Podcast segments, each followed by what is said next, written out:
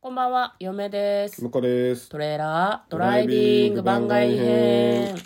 はい、始まりました。トレーラードライビング番外編。この番組は映画の予告編を見た嫁と婿の夫婦が内容を妄想していろいろお話していく番組となっております。運転中にお送りしているので安全運転でお願いします。はい、今日は番外編ということでね、はいえーと今週の振り返りをしていきたいと思います。はい。今週の振り返り。はい、そうですね今週どういう作品を妄想したかっていうことと、まあ、あと来週どういう作品を妄想していこうかというのをざっくり話していくような回となっております今週の始まりって何日でした か今週はな三二二え一一日じゃね。 1日が月曜日か、んはい今週はですね1日と2日にかけてはですね今年の目標と、まあ、あとは1週間の収録どうするという計画を立てておりました、まあそのそ何でんしょなうことねしてましたね。うん忘れるよね若干こうなんだろう収録に関してだれつつあるので、はいはい我々の本来の配信の目的は何だったのか映画を妄想することであるというような話をしつつ、まあ、その番外編と本編予告をもとに妄想するっていうののバランスを考えるみたいなことをしましたね。はいはい。はい、それにのっとってとりあえず1月やってみようかなと思ってるんですけどで、えー、と月曜日からはずっと妄想をしていまして、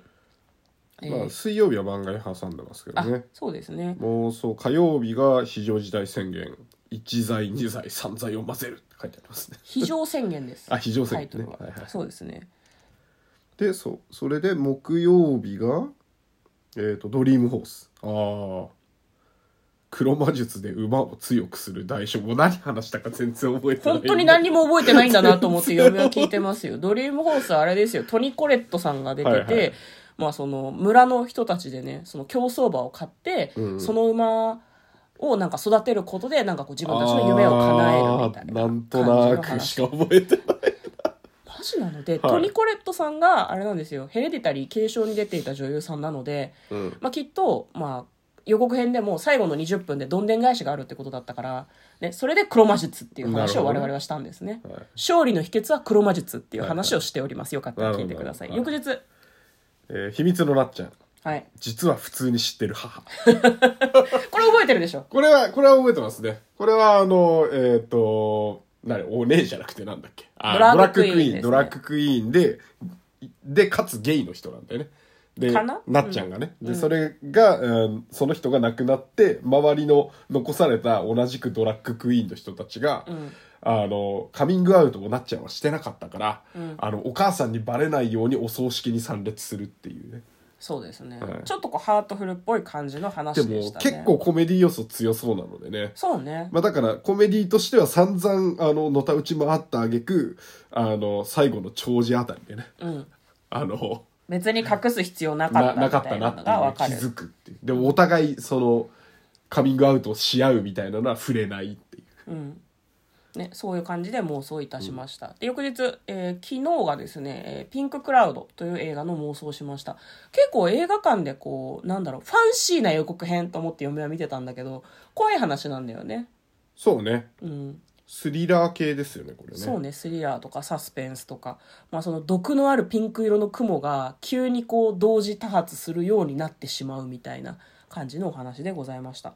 まあ、えー、と全部読み上げるとですね今週妄想したのが「非常宣言」「ドリームホース」「秘密のなっちゃん」「ピンククラウド」の4本でございました、はい、皆さんもぜひ予告編を見てあの我々の妄想にあの参加していただきたいなと思いますはい、で来週何の話するのっていうのを、まあ、そのタイトルとかを見ながらね考えていきたいんはでいすけ、ど、あの皆さんこれからあの映画 .com さんのねサイトを覗いていただいて一緒にこう見ていくとね探せるんじゃないかなと思いますねそうですね、はいリアタイで聞いている人に限りますけどね、今後公開される映画の妄想がしたいなというふうに考えておりまして、 あれ激しげの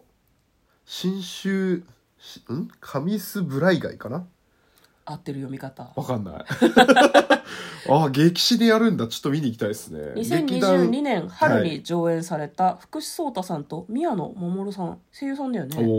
のー電気時代劇、なるほど、えー、劇シネってね舞台見てるような感じで、うん舞台を映画に落とし込んだ作品なんですよねそうですねカット割りをしててちゃんと役者さんのアップも入れて、うんまるで映画みたいな感じでやってるってこれはちょっと見てもないし妄想もしたいなと思いますねそうですね、ん妄想したいですねいいですねはいあと嫁が気になるのは妖怪ウォッチ妖怪ウォッチってまだまだ新しい映画を出してるんだっていうあなんれかしかもない我々妄想した中でさなんかもっとやばい感じに変化したやつなかったっけ元に戻ったんだえねジバニャンとコマジさんバってニさャンな元んに戻かったねなんかね妖怪もっと妖怪じみた感じに変身してた気がするんだけどはいはいはいはい元に戻った巨大化すんのかなでちょっと気になりますねバーサスコマさんなんだね二人は仲間だったはずなのにに、他何か気になりますか嫁はね一系のカラスもちょっと気になりますねああーはいはいはい映画館でね何度もそう黒木華さんが出うんうる法廷ものなのかなっていう感じなんだけどただ法廷もの私たち知識がないからねちょっとうまく妄想できるかなっていうのはちょっと心ドラ配なんマだけどの映画化っぽいんでちょっとドラマを見てないっていうのもちょっとマイナスポイントかなと思いますそうねなんだ続編っぽい話だと厳しいかもねなんか他に気になるのありまあすとタイトルだけですけど「グッドバイ・バッド・マシンガンズ かかっこいいね」これでもドキュメンタリーかなあでもちゃんとドラマですね邦画だね岡田あちょっと見てみたいですねこれね男性向けの漫画雑誌を作る編集部の人たちのかっ話なんこだいいあはいはいはいはいちなんか、ま、これ公開日延期になったのかななんかチラ見したことあるなあ本当にんうーんなるほど嫁はあとですね編集例とかもちょっと気になりますね、編集例ホラーっぽい感じはい、はいということで、えー今日はですね先週の振り返りと、えー来週の予告を行いました、はい実際何を妄想するのかはよかったら聞いてみてください嫁とだからトレーラードドラライイビビンンググ番番外外編編ももああっったたねね